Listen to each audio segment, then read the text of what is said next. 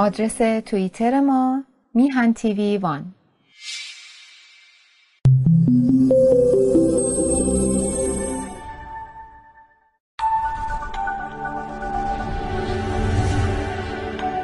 رادیو تلویزیون میهن هیچ گونه مسئولیتی در مورد مطالب و دیدگاه های مطرح شده و یا مدارک نمایش داده شده از سوی مجریان، تهیه کنندگان، میهمانان و کارشناسان شرکت کننده در برنامه ها را ندارد.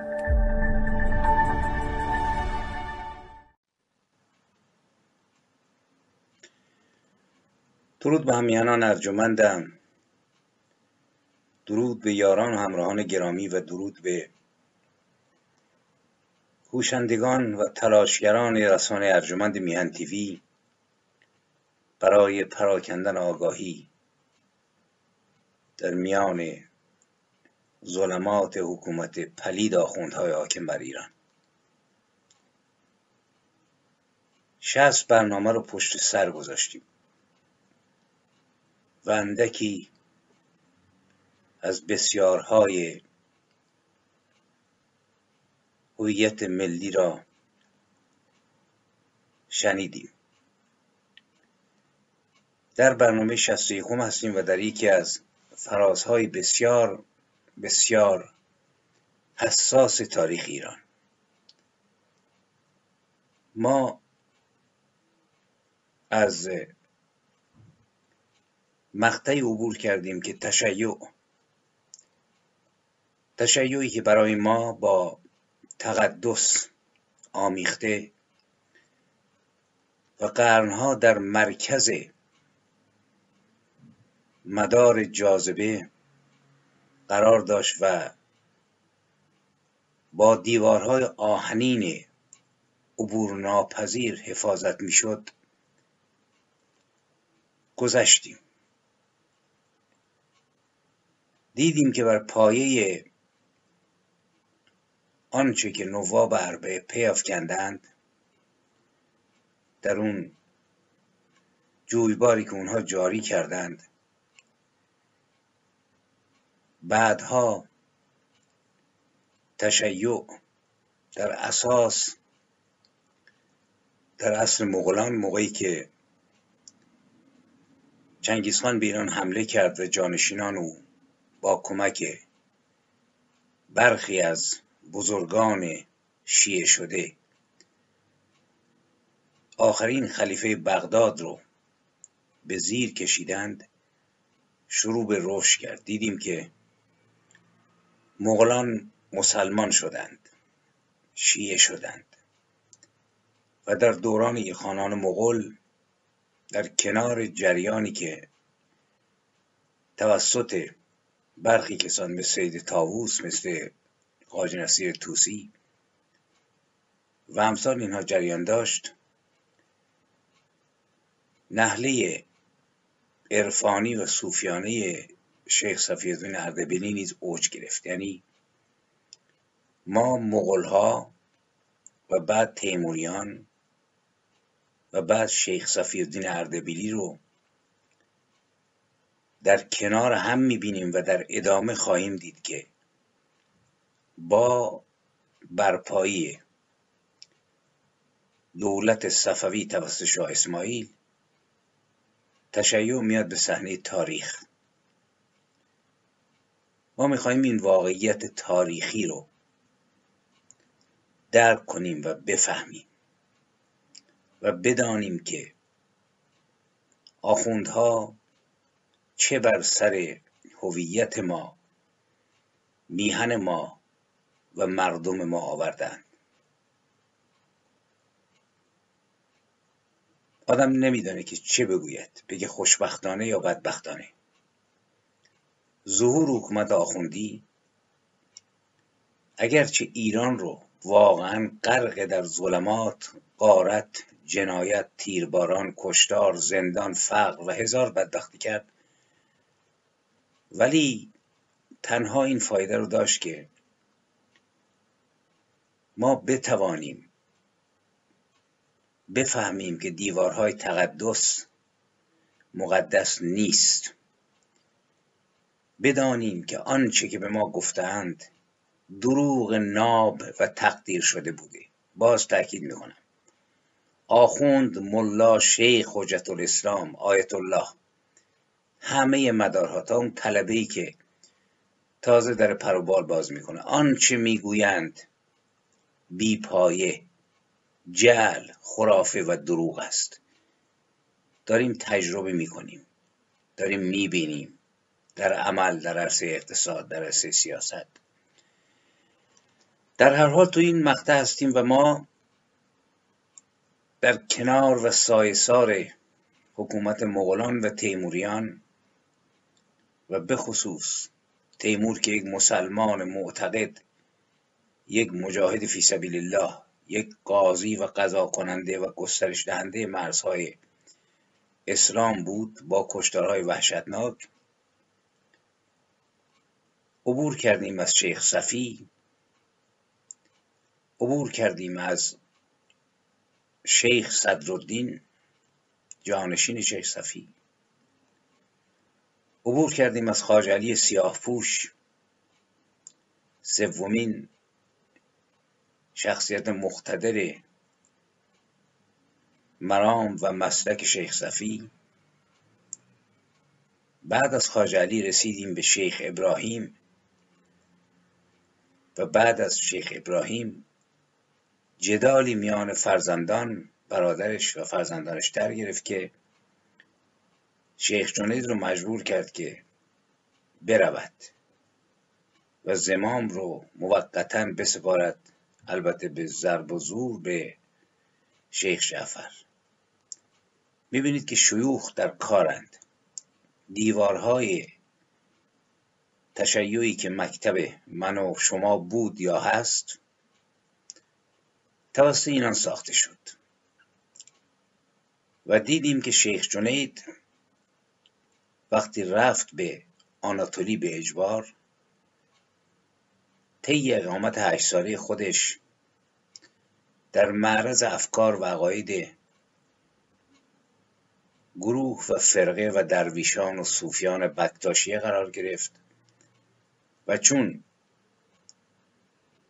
بکتاش سالیان دراز بود که فوت کرده بود و جانشینانش به خصوص شیخ بدرالدین با شوریدن علیه حکومت اسلامی حکومت عثمانی البته حکومت اسلامی عثمانی به شدت سرکوب شد و کشته شد.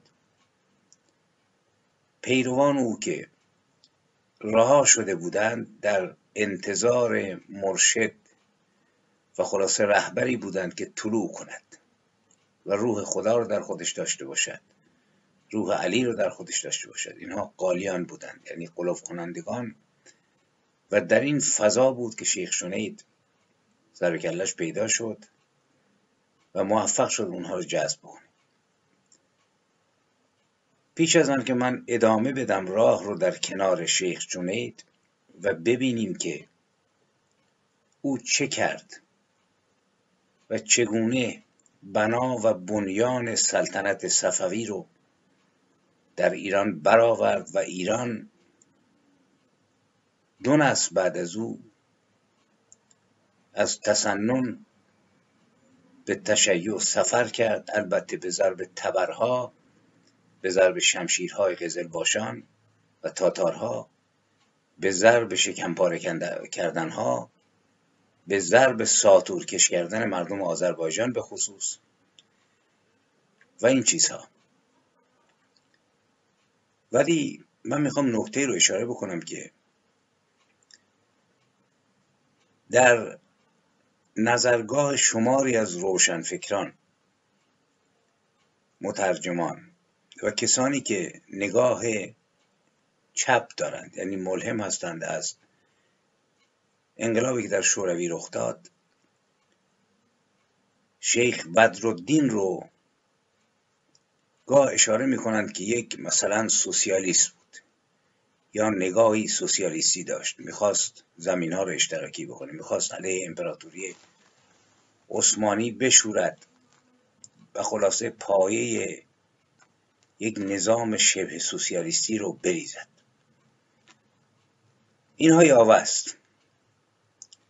در بحث و فصل باید سریح و روشن صحبت کرد. به خصوص پس از تجربه حکومت خمینی و خامنه ای و این جهنمی که در خاورمیانه برپا شده با القاعده با نمی‌دونم بوکو حرام در آفریقا با داعش و خیلی های دیگه خیلی گروه های اسلامی که بر پرچمشون لا اله الا الله محمد رسول الله نقش بسته. و خاورمیانه رو می‌بینیم به چه روزی انداختند. افغانستان سوریه لیبی ایران و خیلی جای دیگه. هر کدوم به رنگی. ببینید ما در ترکیه بزرگانی رو داریم که وقتی که از شیخ بدرالدین صحبت کردند او رو یک عنصر مترقی و انقلابی دونستند این جناب شیخ بدرالدین که بود؟ دستمایه افسانه ها و فولکلورها. زندگیش به افسانه پیوسته. پدرش قاضی بود مادرش دختر یک فرمانده قلعه بیزانسی. در سنین جوانی در جنگ های عثمانی به عنوان قاضی فعالیت می کرد مذهبی بود فقیه بود. یک ملای وحدت وجودی و خلاصه در کشاکش سالهای عصر قدرت عثمانی موقعی که این جناب به عنوان قاضی در دوران تیمور لنگ یا جهانگشا قاضی اسکر یا قاضی ارشد نظامی بود برای شاهزاده موسی فعالیت می‌کرد و این جناب شاهزاده موسی با برادرانش در حال جنگ بود. این عنصر خیلی فعالی بود. عنصری بود که نیروهای زیادی رو جذب کرده بود و سال 1416 وقتی تبعیدش کردند و از مقام انداختنش او مسافرت هایی کرد و فرار کرد از تبعیدگاهش و بعد رفت پیروانی پیدا کرد بیشتر از ترکمنها. سپاهیان سلب مالکیت شده. طلاب مدرسه دهقانان مسیحی که زمینشون از دست داده بودند و یک شورشی راه انداخت. با کمک دوتا از دوستانش و نهایتا هم شکست خورد و کشته شد. شورش او موجب شد که این در پرده ای از افسانه ها و اسطوره ها پوشیده بشه. بگن آقا اون مذاهب رو تفاوتاشو به کناری گذاشت وحدت وجودی بود به نوعی سوسیالیست بود ایدئولوژی مساوات طلبانه داشت. ولی اینها خطاهای متاسفانه روشنفکرانی است که در ترکیه در ایران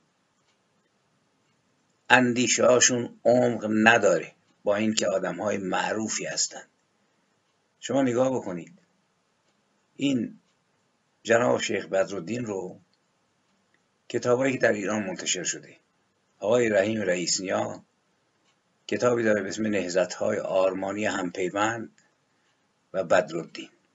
سال 1384 نشر مینا درباره بدرالدین جناب نازم حکمت شاعر و نویسنده محبوب و معروف ترک که چپ هست گرایش کمونیستی داره کتابی داره به نام نامهایی برای تارنتا بابو. یا داستان شیخ بدرالدین ترجمه سمین باغچبان ببینید دوستان گرامی ما تجربه چهل ساله گذشته رو پشت سر داریم. این تفکرات رو باید نقد کرد. یک آخوند شورشی در پی قدرت رگه از ابن عربی رگه از شیخ بکتاش و امثال اینها. دست آخر تکامل یافتش خمینی است. روشنفکران گرامی مثل نازم حکمت و بقیه اندیششون در این زمینه عمق نداشته. فقط ضدیت با حکومت عثمانی ضدیت با قلدری عثمانی ها موجب شده اینا همه بدی ها رو نبینند همه عقب ماندگی ها ارتجاع ها سیاهکاری ها رو و یک مرتبه از او یک چهره انقلابی بسازن نمونه شو در ایران در رابطه با سربداران داریم. جنبش سربداران یا جنبش علویان. کسانی که اینا رو بررسی کردند نیروهای چپ بودند.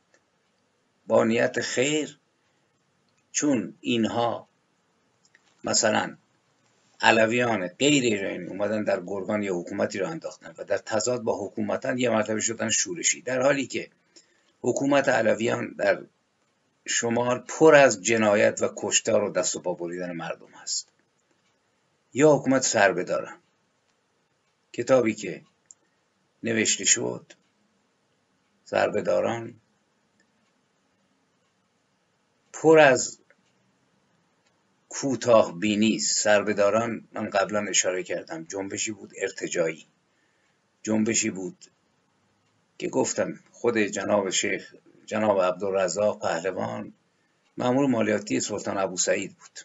رفته بود مالیات کرمان گرفته بود خورده بود خرج الواتی نمی‌دونست چیکار بکنه. در همین موقع شاه مرد یا مسموم شد و ایشون بر اثر دیگه جرقه که تو خونه دو تا روستایی زد شد رهبر جنبش و از دوازده یازده امیر سربدار ده تاشون هم دیگه رو کشتن. زنا رو زنان تنفروش رو به چاه مینداختن سیستم تفتیش عقاید رو انداختن. ولی در ایران در سالهای جوانی ما ما طرفدار سربداران بودیم طرفدار علویان بودیم و توپخانه نفرت از شاه اساسا عینکی بر چشمان نهاده بود که فقط و فقط طرف مقابل رو ببینیم که آقا شاه باید برود و هر آشغالی تو تاریخ سر بلند کرده بود به اسم انقلابی به ما معرفی کردند. داستان شیخ بدرالدین هم این چنین است. جناب نازم حکمت هم روشنفکری ارجمند بود شاعری خوب بود ولی در رابطه با شیخ بدرالدین همون خطایی رو مرتکب شد که روشنفکر ایرانی در مورد سربداران در مورد علویان مرتکب شد و شاهد بودیم که یک به اصطلاح کمونیسم مثل زندیات خسرو قرصرخی میگه من سوسیالیسم رو علی ابن ابی طالب یاد گرفتم که معلومه نه می‌فهمه سوسیالیسم چیه نه علی ابن ابی طالب. ممکنه به بعضی بر بخوره ولی کار ما اینجا ماسمالی حقایق نیست. بلکه سخن گفتن از حقایق است و اینکه ما دیگر چنین روشنفکرانی رو نمی‌خواهیم. روشنفکرانی که فقط یک طرف قضیه رو می‌بینن توپخانه نفرت ولی هر کس سر بلند کرد هر کس کشته شد می‌شود محبوب. و بر این روال است که هنوز جنبش های زمان رضاشاه و پایان دوره قاجاریه درست بررسی نشده. جنبش میزا خوشخان جنگلی. جنبش قاضی محمد. جنبش آذربایجان پیشوری. و جنبش های دیگه جنبش شیخ از ال حالا اونو یه مقداری کوبیدن. ولی هر کس بلند شد تفنگی به دست گرفت شورید شده قهرمان شده انقلابی. اینکه چه می‌خواست بکنه؟ این که پرونده های کاگبه که رو آمده نشان میده که دستور شخص استالین برای تجزیه ایران تجزیه کردستان تجزیه گیلان تجزیه آذربایجان روی میز بود. ولی هنوز که هنوزه ما تو فرمول ها گیریم و این وسط هویت ما ملت ما میهن ما در نظر قرار نمی‌گیره.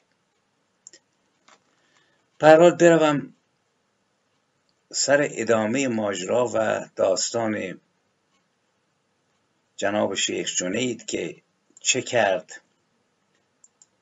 و عرابه تاریخ چگونه جلو آمد و چگونه تشیع بر علیه قدرت نشست. گفتم که مریدان شیخ بدرالدین تحت تعقیب حکام بودند و شیخ جنید اونها رو جذب کرد. دولت عثمانی وقتی فعالیت شیخ رو دید اون رو مجبور کرد که جابجا جا بشه و شیخ جنید رفت و در قونیه اقامت کرد. در قونیه نیست چون مردم را آزار می‌داد مریدانش کارهای خلاف می‌کردند تجاوز می‌کردند قارت می‌کردند. با مخالفت فقیهان ترک روبرو شد و رفت به اسکندرون. اسکندرون مرکز فعالیت های شیعیان تاتار پیروان مذهب اهل حق و کسانی بود که معتقد بودند که علی خداست. یادتون هست که شعری در ایران بود در زمان شاه من علی را خدا نمی‌دانم ز خدا هم جدا نمی‌دانم. خیلی زیرکانه یک انسان خاکی یک انسان زمینی رو با ضعف و قوتاش تبدیل کردن به خدا. حال فرض کنید کسی معتقد به خداست ولی خدایی که بینهایت رو خلق کرده چگونه در پیکر یک تن و به چه دلیلی جا دادن باید از خودشون پرسید؟ یعنی باید گفت مغز رو از کار انداختن و کسی که مغز رو از کار بندازه و خرد رو بسیار بسیار در نیرومند هست. برای کوبیدن برای کشتن برای خلاصه زیر لوای یک رهبری که نیاز به چنین محیطهایی داره همه کاری رو بکنیم. در اسکندرون جناب جنید خانقایی بنا کرد و مریدانش رو فرستاد به اطراف که نیرو جذب کنند. دوباره موجب شد که مردم و نمایندگان مذهبیشون به حاکم حلب شکایت بکنند و شیخ از اسکندرون نیز اخراج شد. ولی تا سال 835 در میان ترکان و تاتارها و اهل حق و قالیان و معتقدان به خدای علی به فعالیتاش ادامه داد. شیخ در این سالها عمیقا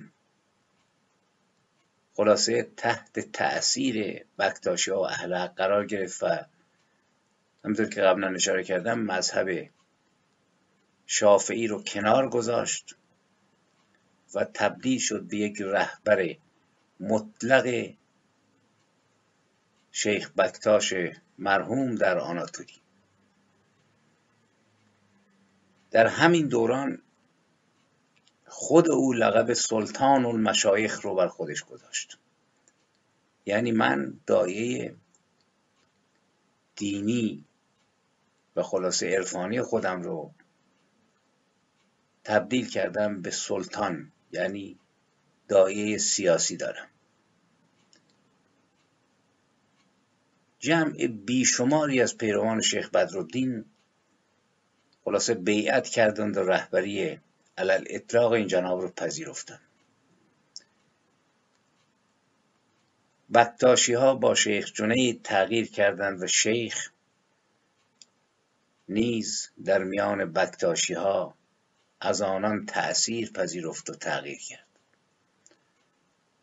و گفتم که او در حقیقت از مقام یک رهبر به مقام نیم خدایی و خدایی برآمد و نیز زبان خودش رو تبدیل کرد به زبان ترکان و تاتارهایی که در اونها در میان اونها میزیست.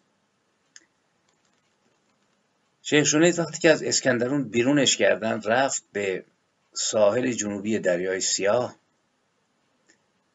و این اقامتگاه در همسایگی کشور کوچک مسیح نشین ترابوزان بود. در اون موقع این کشور کوچیک با دولت قدرتمند عثمانی در حال جنگ بود و سلطان عثمانی که استانبول رو فتح کرده بود می‌خواست بالکل تمام آناتولی رو فتح بکند و با الحاق ترابوزان دیگه غیر مسلمانی در این هیته باقی نگذارد. بنابراین هر روز جنگ و کشاکش بود.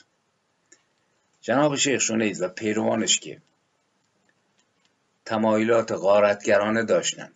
بذاری سریع بگم. به سنت اسلام اولیه. موقعی که محمد در مدینه بود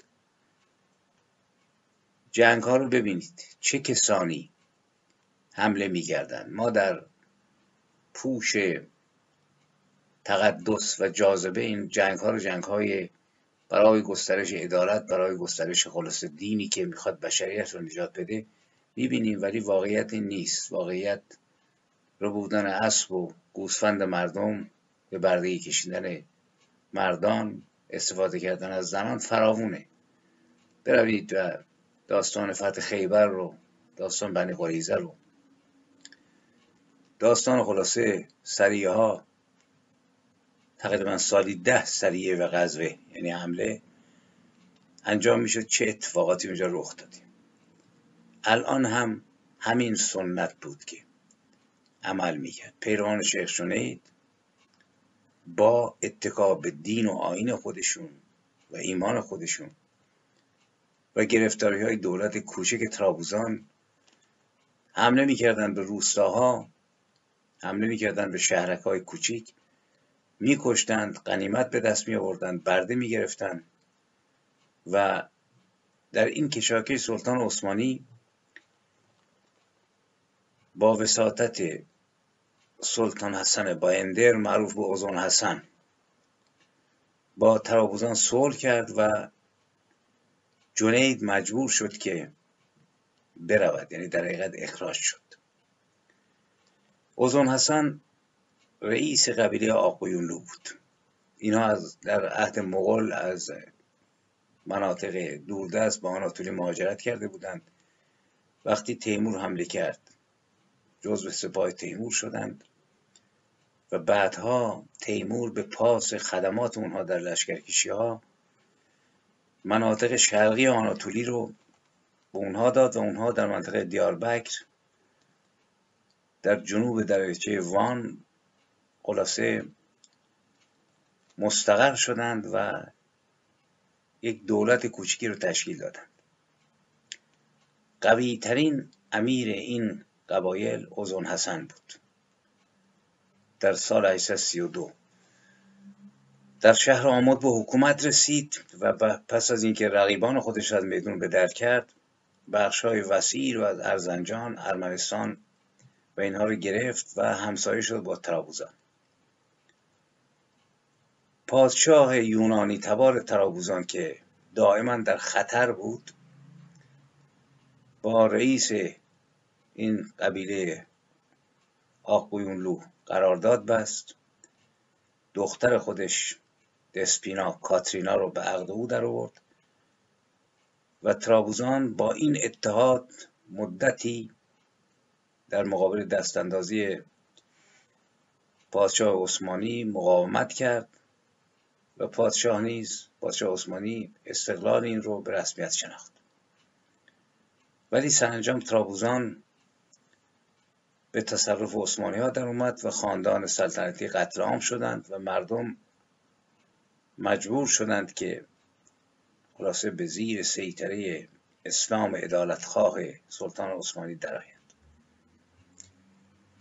تو این کشاکش شیخ شونید مجبور شد که برود به جای دیگر. اوزون حسن حامی جناب شیخ جنید بود. او رو حمایت کرد در پایتخت خودش اقامت داد و خواهرش خدیجه بیگم رو به همسری او درآورد توجه بکنید. تشیع ما دوستان اینطوری ساخته شد.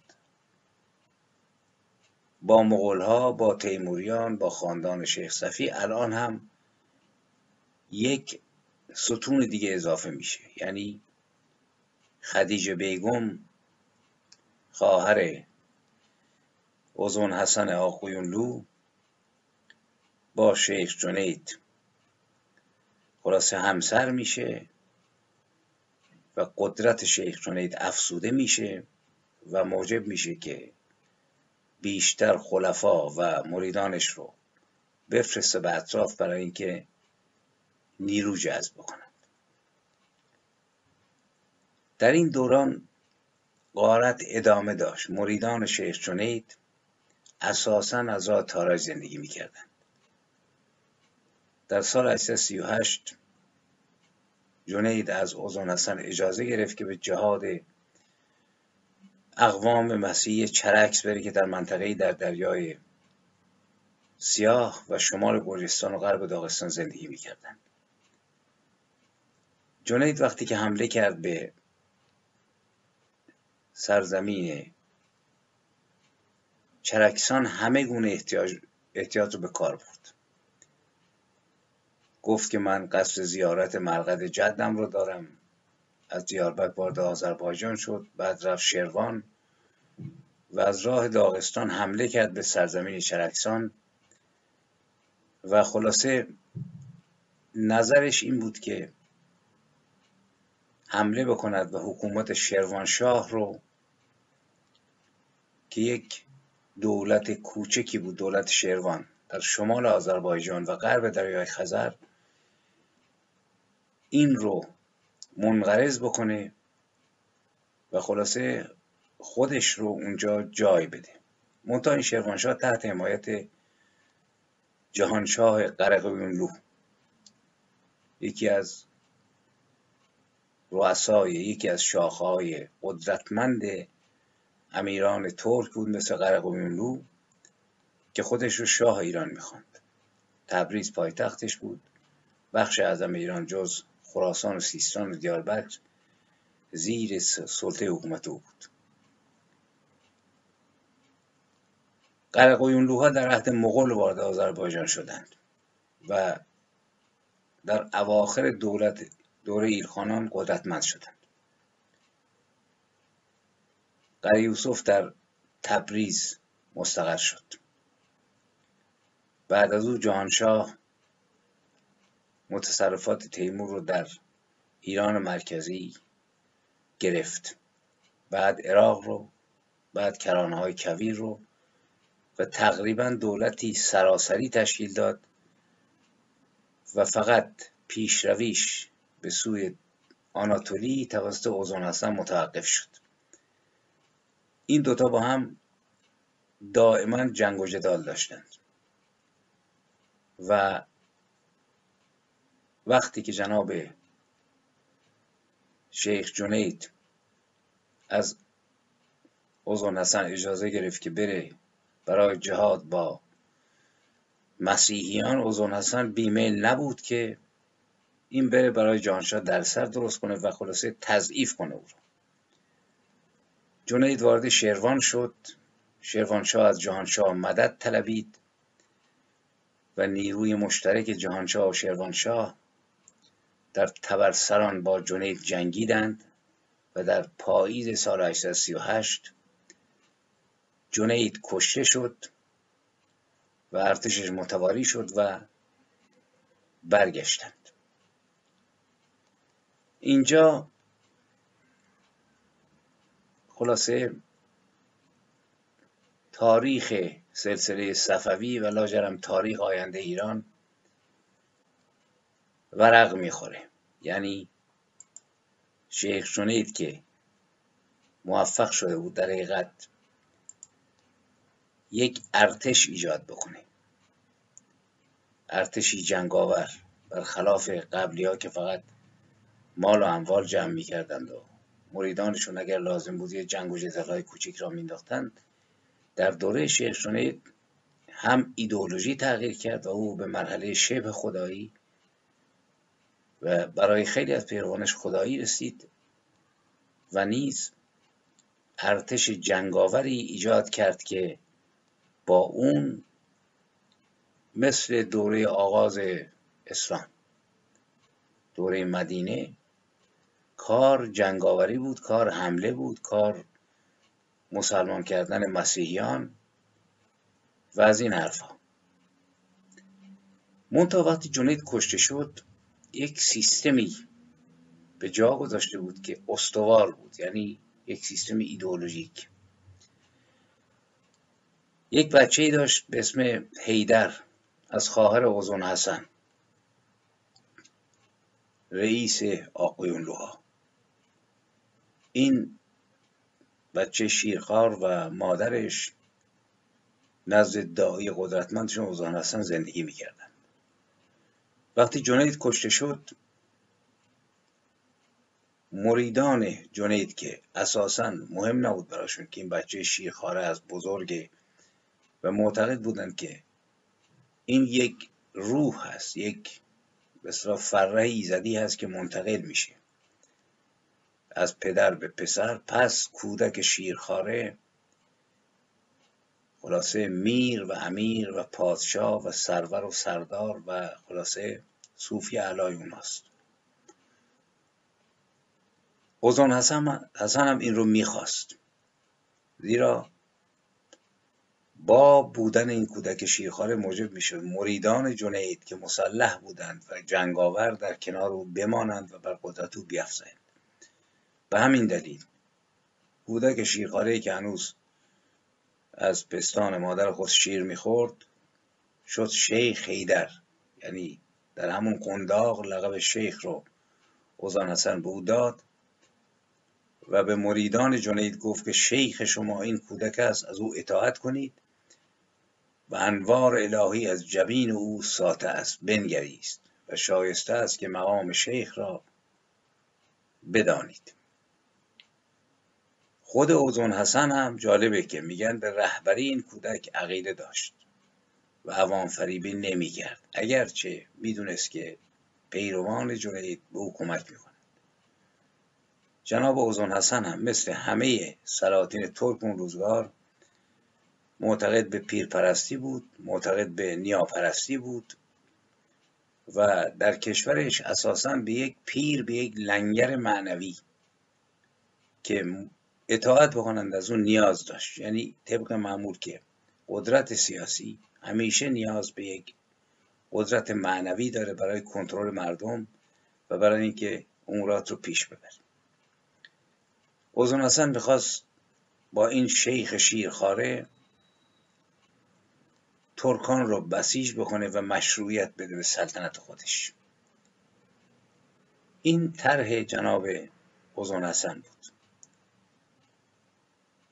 در قیاب یک پیر طریقت بالغ مثل جنید این بچه شیرخواره بهترین فردی بود که می توانست خواسته اوزون حسن رو برآورده کنه. به ویژه که خود اوزون حسن دایی او بود و از بطن خواهر او این بچه زاده شده بود. بنابراین خاندان این امیر نیز با این بچه شیرخواره یک معنویت بالا و قدرتمندی رو کسب می‌کردند. مریدان شیخ جنی در آناتولی فراوان بود. وقتی که این بچه شد شیخ مریدان به پیرامون این گرد آمدند و بر قدرت اوزون حسن افزودند.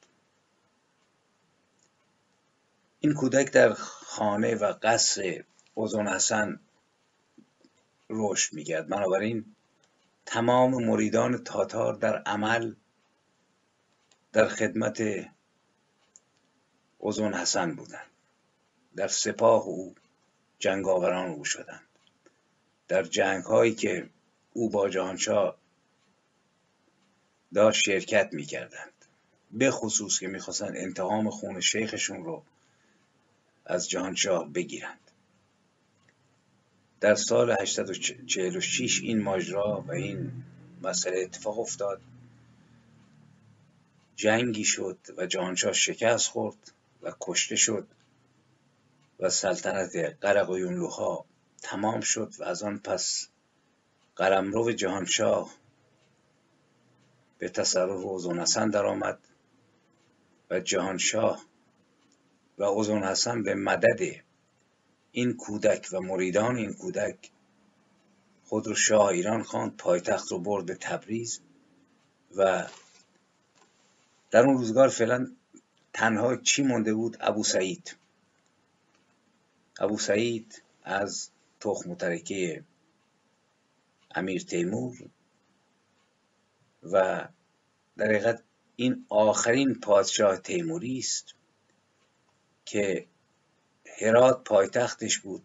او نیز خودش رو شاه ایران می‌دونست و معتقد بود که اوزون حسن قاسب هست و من وارث کشور تیمورم و به همین دلیل لشکرکشی کرد ولی در دشت مغان شکست خورد اسیر شد و کشتنش بعد از اون سلطان حسین بایغرا از نوادگان تیمور در حقیقت در گرگان امارت خودش رو داشت و بقیه در دست جناب اوزان حسن بود. این سلطان حسین بایغرا بعد از مرگ ابو سعید در شرق ایران خلاصه موفق شد که خراسان رو بگیرد و در هرات مستقر بشه. و این جناب بایوران نخستین شاه شیعه در ایران است. البته شیعه زیدی و معتزلی و در عین حال نیمی سنی زیرا در فروع از اهل سنت پیروی می‌کرد. این وضعیت اون روزگاره. هنوز شیخ جعفر عموی شیخ جنید مورد حمایت جهانشاه است. اوزون حسن وقتی که در تبریز بود دستور داد که جناب شیخ جعفر که جنید رو فراری داده بود و خودش زمام رو در دست گرفته بود گفت ریاست خانقاه اردبیل و املاک موقوفه رو به شیخ ایدر بدهد و خودش کناره بگیره. و در سن نه سالگی جناب شیخ ایدر رو مریدانش به اردبیل بردند و بر مسند رهبری خانقاه شیخ صفی الدین اردبیلی نشاندند. این عجیب هم نیست زیرا قبل از اون هم ما شاهدیم که برخی از امامان شیعه مجموع امام جواد در پنج سالگی یا هفت سالگی به امامت رسیدن یعنی وقتی که ذهن روی این کوک باشه که این یک چیز آسمانی است دیگه مهم نیست. شیرخواره باشه یا یه پیرمرد 90 ساله. می نشیند بر سریر قدرت. در از همین دوران به بعد نه از شیخ جعفر دیگر اثری در تاریخ وجود داره نه از فرزندانش. معلوم نیست که چه بر سر آنها آمد مردند کشتنشون مریدان شیخ حیدر قتل عام کردند. زیرا به قول دکتر خونجی اگر یکی از اینها زنده مونده بود باید ردی از تاریخ در اونها باشه. ولی دیگر اثری از شیخ جعفر نیست. و مریدان شیخ حیدر نیز از این به بعد دیگر ایرانیان نبودند. زیرا وقتی که اومد به خانقاه اردبیل مریدان شیخ حیدر اینو توجه بکنید. انحصارا تاتارهایی بودند که از آناتولی با خودش همراه ایران شده بود. و مذهبشون اباهی بود اونطوری که نوشتند. و در ایران به کلی ناشناخته بنابراین یک دیواری بین مردم ایران و تفکر شیخ حیدر و شیخ شنید وجود داشت که در آینده برابر خودش رو میده. زیرا اگر مریدان شیخ حیدر رو توجه بکنید اگر مریدان شیخ حیدر ایرانیان بودند و با این مریدان شیخ حیدر می‌رفت و بعد نوبت شاه اسماعیل می‌شد. ما نمی توانستیم شاهد کشتارهای تبریز تبس اصفهان و شهرهایی بشیم که هر جا شاه اسماعیل رفت دستور داد به ضرب شمشیر دین و آین مردم رو عوض بکنند. این در توان تاتارها بود. در توان کسانی بود که پدرانشان را امیر تیمور به خاج علی سیاپوس هدیه داده بود در خانقاه اردبیل. کسانی که هیچ ارق و محبتی با ایرانیان و ایرانیت نداشتند و شهر تبریز رو که 90 درصدشون شیعه نبودند شافعی بودند و حنفی بودند از دم تیغ و تبر و شمشیر گذراندند و کشتند. این رو توجه بکنید. الان هم شما نگاه بکنید. هر روز ما در روزنامه ها می‌خونیم در اخبار که فیلماشو می‌بینیم. درمانگاه های شیکی در عراق ساخته میشه. خروارها پول ملت ایران را روانه فلسطین می‌کنند در حالی که مردم ایران گرسنند برای اینکه این آخوندها نیز در حقیقت رگ و ریششون شبیه همون تاتارهایی است که هیچ ارق ایرانیت ندارند اگر اینها ایرانی بودند و جلو چشمشون میدن که بچه چهار ساله در خرج خانوادهی میده که پدرش به زندانه و مادرش معتاد یا کارگری که دو سال حقوق ندادن بهش یک کمی با خود می آمدند ولی اینها نیز مثل پیروان شیخ حیدر و شاه اسماعیل صفوی آخوند ارق ایرانیت نداره. آخوند به امت فکر می‌کنه. آخوند از آن سوی مرزهای ایران آمده و به همین دلیل با خیال راحت از خیابانها میگذرد و عین خیالش نیست که چه بر سر مردم آمده است. در هر حال مریدان اینان بودند. و جناب شیخ ایدر شیرخاره که نه ساله شده بود تحت تربیت مربیان و خلیفگانی بود که از خلیفه های سابق شیخ بدرالدین بودند و بعد پیوسته بودند به شیخ جنید. این خلیفگان این بچه نه ساله رو دور از چشمان دایی اوزون حسن با عقاید قالیگری و افراطی خودشون آشنا می‌کردند. اون رو بر اساس تعلیم و تربیت شیخ بدرالدین تربیت می‌کردند. وقتی در اردبیل با شیخ ایدر در یک جا ساکن شدند بر اساس تعلیمات بدرالدین این کودک نه ساله رو شروع کردن یاد دادن. تمرین های نظامی تمرین های جهادی فنون جنگ و گریز و خلاصه شمشیرزنی تیراندازی و انواع این چیزها. و اوزون حسن هم به اونها آزادی کامل داد به طوری که این خلفا در اردبیل کارگاه اسلحه سازی مخصوص خودشون رو دایر کردند. و خانقاه اردبیل شد یک دژ نظامی. از زمانی که شیخ حیدر وارد اردبیل شد تا وقتی که دایی اون مرد گذشت سال 856 نه سال تمام با استقلال کامل در اختیار خلیفگان بود و تمام کارها رو خلاصه در اختیار داشتند و یک دستگاه سلطنتی کوچکی درست کرده بودند که در اون هر کار می‌خواستند می‌کردند. امکانات مالی فراوان داشتند. خانقاه اردبیل 20 روستا رو مالک بود. این روستا رو مغولان در اختیار اجداد هیدر قرار گذاشته بودند. روستاها بسیار آباد بود درآمد سرشاری داشت و هزینه زندگیشون رو تأمین می‌کرد. و نیز ساز و برگ نظامی اونها رو خلاصه تأمین می‌کرد. و چون خلفای شیخ در یعنی مربیانش در حقیقتا همه چی رو مخفی نگاه می داشتند اوزان اصلا اطلاعی نداشت که شیخ حیدر چجوری فکر می‌کنه و چجوری پرورش میابه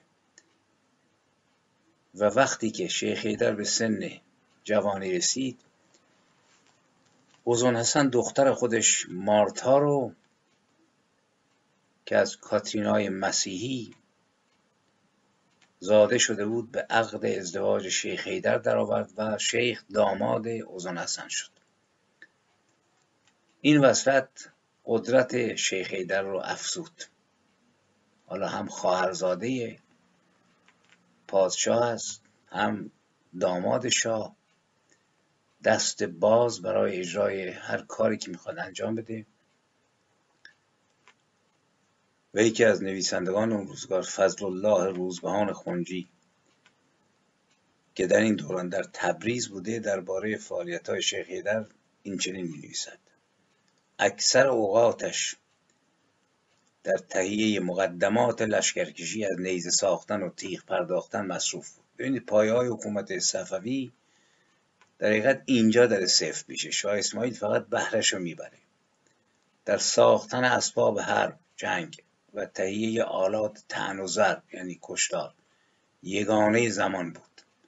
شنیدم که چند هزار سرنیزه و جوشن و شمشیر و سپر مهیا کرد.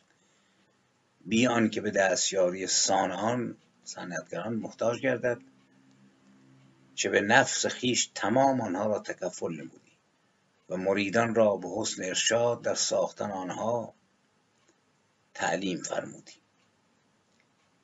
شیخ این چنین است. الان یک صوفی است که فرمانده یک ارتش. در سال 856 اوزون حسن درگذشت. و بین پسرانش جنگ و دعوا شد. خلیل مقصود و یعقوب. اول خلیل خودش رو شاه خواند. قبلا در فارس حکومت می‌کرد. تبریز رو گرفت و مقصود برادرش رو که از کاترینا زاده شده بود دستگیر کرد و دستور داد خفه کردند و این کشاکش ادامه یافت. شش ماه بعد یعقوب شورید بر برادرش خلیل لشکر کشید به تبریز. او رو کشت و خودش به سلطنت نشست. جنگ قدرت. یعقوب برخلاف برادرانش فردی بود تحصیل کرده. ادب دوست ایران دوست. میگن دانش پرور و ادیب پرور بود. هنرمندان رو گرد آورد در تبریز و شروع کرد به ساختن مدارس. موقفاتی در خیال مدارس قرار داد. و خلاصه کارهای مثبت بسیاری کرد. اهل جنگ نبود. روابطش رو با همسایهاش رونق داد و صلح کرد. و در اون موقع با عثمانی هم موفق شد. با بایزید دوم قرارداد صلح ببندد. کشورگشایی رو متوقف کرد. بازرگانی رونق یافت و خلاصه اونطوری که جناب منوچهر پارسا دوست به نقل از آرای امینی می نویسد در دوره سلطان یعقوب خلاصه بسیاری چیزها رو به رشد رفت. به خصوص کاروانهای تجاری روانه شدند. به هند به چین کشتی ایران از بنادر بسره و هرمز حرکت می‌کردند کالاهای آفریقا رو می آوردند این بنادر و خلاصه همه چیز رو به رشد رفت. از مدرسه و آموزشگاه و تجارت و صنعت و هنر. شیخ ایدر در این فضا در سال 858 تصمیم گرفت که به هر بهایی شده خلاصه از موقعیت خانقاه اردبیل استفاده بکنه و قدرت رو به دست بگیره. به همین دلیل فرمان جهاد با سنی ها رو آغاز کرد. باز هم تاکید می‌کنم این جهاد در زمان شاه اسماعیل شروع نشد بلکه در زمان پدرش شروع شد شیخ خیدر و فتوا داد که همه اهل سنت در حکم کفارند. فقیهان سنی دشمنان خدا به شمار می آیند هر که از آنها تبعیت و تقلید کند از دین خارج شده و به کافران ملحق می شود و قتلش واجب است. که جهاد با اهل سنت یک واجب شرعی است و قارت اموال و اسیر کردن و فروختن زنان و فرزندان آنها, آنها ثواب عظیم دارد. ببینید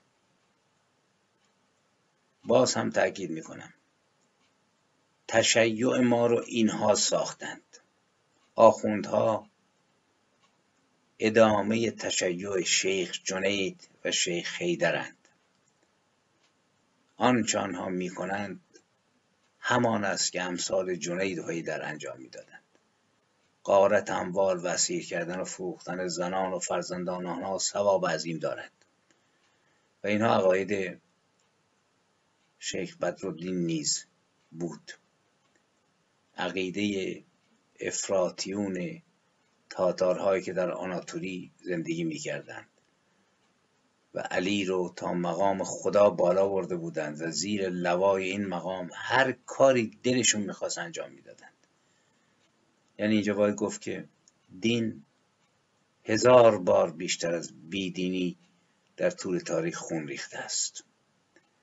و تو همین دوره بود که جناب شیخ حیدر هم میگن که خلاصه از کردن مریدانش واجبات رو انداخت و از این زمان به طور رسمی لقب قزلباش یعنی سرخ سران یا سرخ کلاهان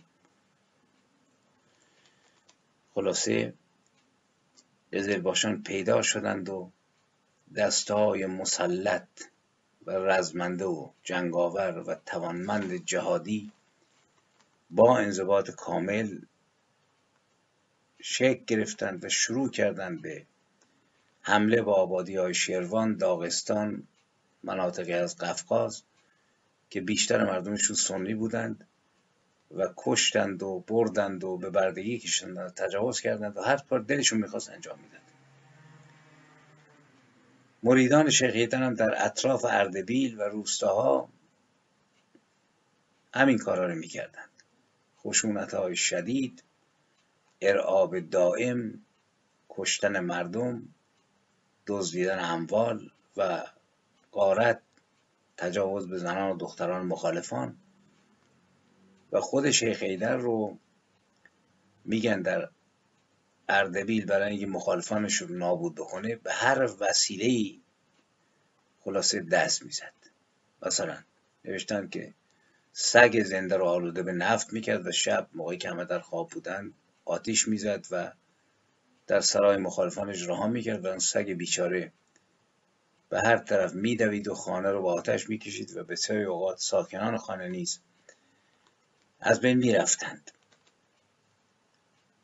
این جناب شیخ ایدر چون پسر امه و شوهر خواهر سلطان یعقوب بود سلطان با او به مدارا رفتار می‌کرد.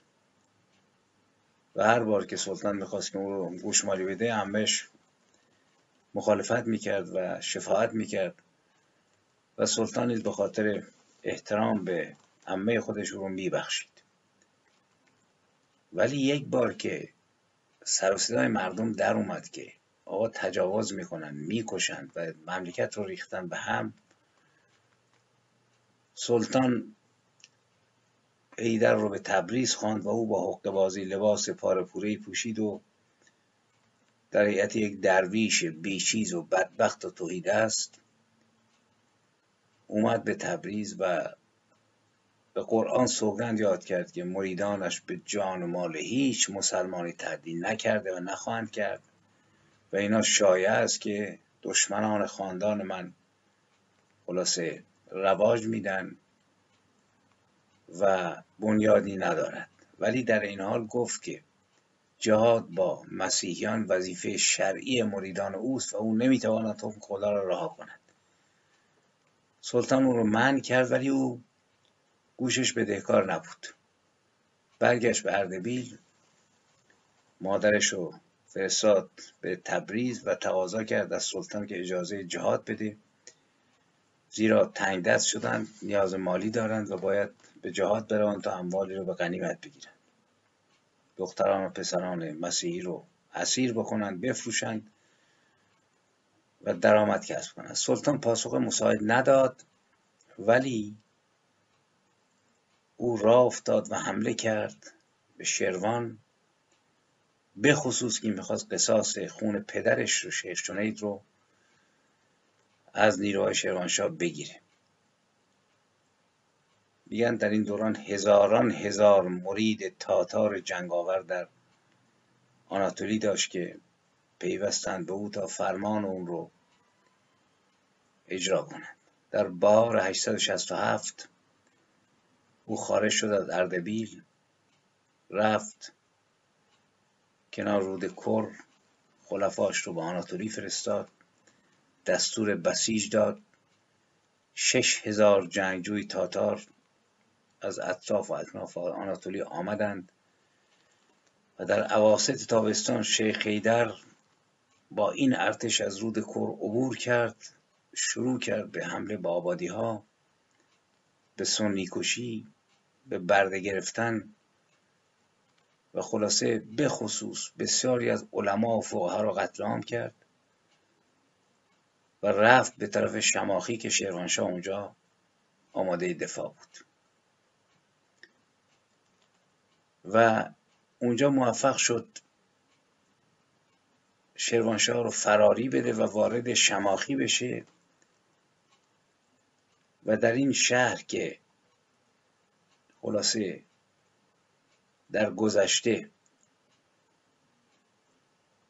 در رابطه با او پرونده تلخی داشت تمام مدارس دینی این شهر رو ویران کرد اکثر فقیهان و مدرسان رو کشت اموال مردم رو قارت کرد شهر رو با آتیش کشید و بعد شروع کرد با همه شهرهای شروان چنین حکایتی رو انجام بده. کشتن آتش زدن بعد به دربند حمله کرد. فقها و علما رو قتل عام کرد. این جناب شیخ ایدره یک پله دیگه ما داریم که برسیم به شاه اسماعیل. شیروانشاه بعد از شکست رفت به قلعه گلستان از سلطان یعقوب مدد طلبید. سلطان یعقوب برای کمکش نیروی فرستاد به منطقه و جنگی در گرفت و در نهایت تبرسران جایی که شیخ جنید کشته شده بود دو نیرو به هم پیوستند و جنگ بزرگی رخ داد و در آغاز تلفات متوجه نیروهای شیروانشاه و سلطان یعقوب بود. ولی در حین جنگ شیخ در تیر خورد و کشته شد. مریدان فراری شدند چون شیخ کشته شده بود و فکر نمی کردند که کسی که خداست و نیروی الهی در او جاری کشته بشه. سلطان یعقوب هم دستور داد که برای فرونشاندن خشم مردم آذربایجان سر شیخ حیدر را در خیابانهای تبریز بگردانند و جسدش را انداختن جلوی سگان تا بخورند و خانقاه اردبیل که سالها مرکز ارعاب و وحشت و ترور شده بود تعطیل شد املاکش مصادره شد و همسر شیخ یعنی مارتا با سه فرزند خودش علی و ابراهیم و اسماعیل. خلاصه به نوعی تبعیدی شد و تحت کنترل که نتوانند فعالیتاشون رو ادامه بدن. تو این فاصله ما حوادث بسیاری پیش رو داریم وبا شروع میشه 869 و سلطان یعقوب میمیره. بعد جنگ خانگی خانگی در خاندان سلطنت. ده سال تمام سراسر ایران در آشوب و بسامانی و ناامنی به سر می‌بره اول بایسونغور پسر ارشد سلطان یعقوب و تخت می نشینه بعد مسیح میزا بایندر برای تصاحب مقام سلطنت لشکرکشی می‌کنه و کشته میشه. کسای دیگه محمود بیک که من نمی‌خوام همه رو بگم ولی می‌خوام در یک کلام بگم که ایران در طوفانی از ناامنی و به هم ریختگی بعد از مرگ سلطان یعقوب فرو میره و در این شرایط است که یه مقداری در این ناامنی و بیثباتی و موقعی که هر کسی ادعای سلطنت داشت و جنگ های داخلی در بین نیروهای مختلف جریان داشت فرصتی شد تا پیروان شیخ حیدر که نفوذ معنوی او رو در فرزندانش می‌دیدند خلاصه فرزند ارشد حیدر رو با لقب سلطان علی بر مسند ریاست خانقاه اردبیل نشاندند و رستنبیک که در این فضا بازنده جنگ بود کمک کرد تا خانقاه اردبیل دوباره رونق پیدا بکنه و او بتونه استفاده بکنه از قدرت پیروان شیخ حیدر. الان ما در مقطعی هستیم که نوبت شاه اسماعیلی در اینجاست که تاریخ ایران ورق می‌خوره به طور جدی. یعنی دیگه این کشاکش های کوچیک این تبعیدها تبدیل به یک خلاصه سیلابی میشه که اساسا ایران رو می‌کشه زیر یک سلطنتی که نه با جنگ و غارت و کشتار روستاهای سونه نشین بلکه سراسر ایران رو به هم میدوزه با کشتار با سرکوب با سربریدن با ارتشی که 90 درصد اون رو بیش از 90 درصدش رو تاتارها تشکیل میدن. و رهبر و فرمانده خودشون رو خدا می‌دونن. شاه اسماعیل رو نیروهایش ارتشش خدا می‌دانستند. و تشیع پروبال میگسترد در برنامه آینده ما به اون دلتای اصلی می‌رسیم. جایی که تمام این جریانات از زمان خان سرانجام در هم می جوشد و تشیع عزیز رو بر تخت می نشاند تشیعی که برای ما مقدس بود ولی می بینیم در میان سیلاب خون و خرافه و دروغ و حق بازی و به مدد تیغ و شمشیر تاتارها و قالیان و کسانی که از هیچ جنایتی فروزار نکردند و نمی کنند بر تخت قدرت نشستند و ایران مسیری دیگر یافت مسیری که از آن زمان تا دوران ما ادامه یافت و باید فهمید که خمینی ادامه شیخ حیدر و شیخ جنید و شاه اسماعیل هست در ایدولوژی در مکتب و در روش. اجالتا به همین انزه اکتفا می‌کنم و صحبت بیشتر رو می‌ذارم برای برنامه بعد و افقی که ما رو برساند که چگونه بعد از شاه اسماعیل هویت زدایی قدرتی هزار باره یافت و دیگر هیچ چیز جلو در اون نبود. هویتی که امروز ما در هیئت آخونده های حاکم با اون درگیر هستیم. پس بگذارم برای بعد موفق باشید و تا درودی دیگر بدرود.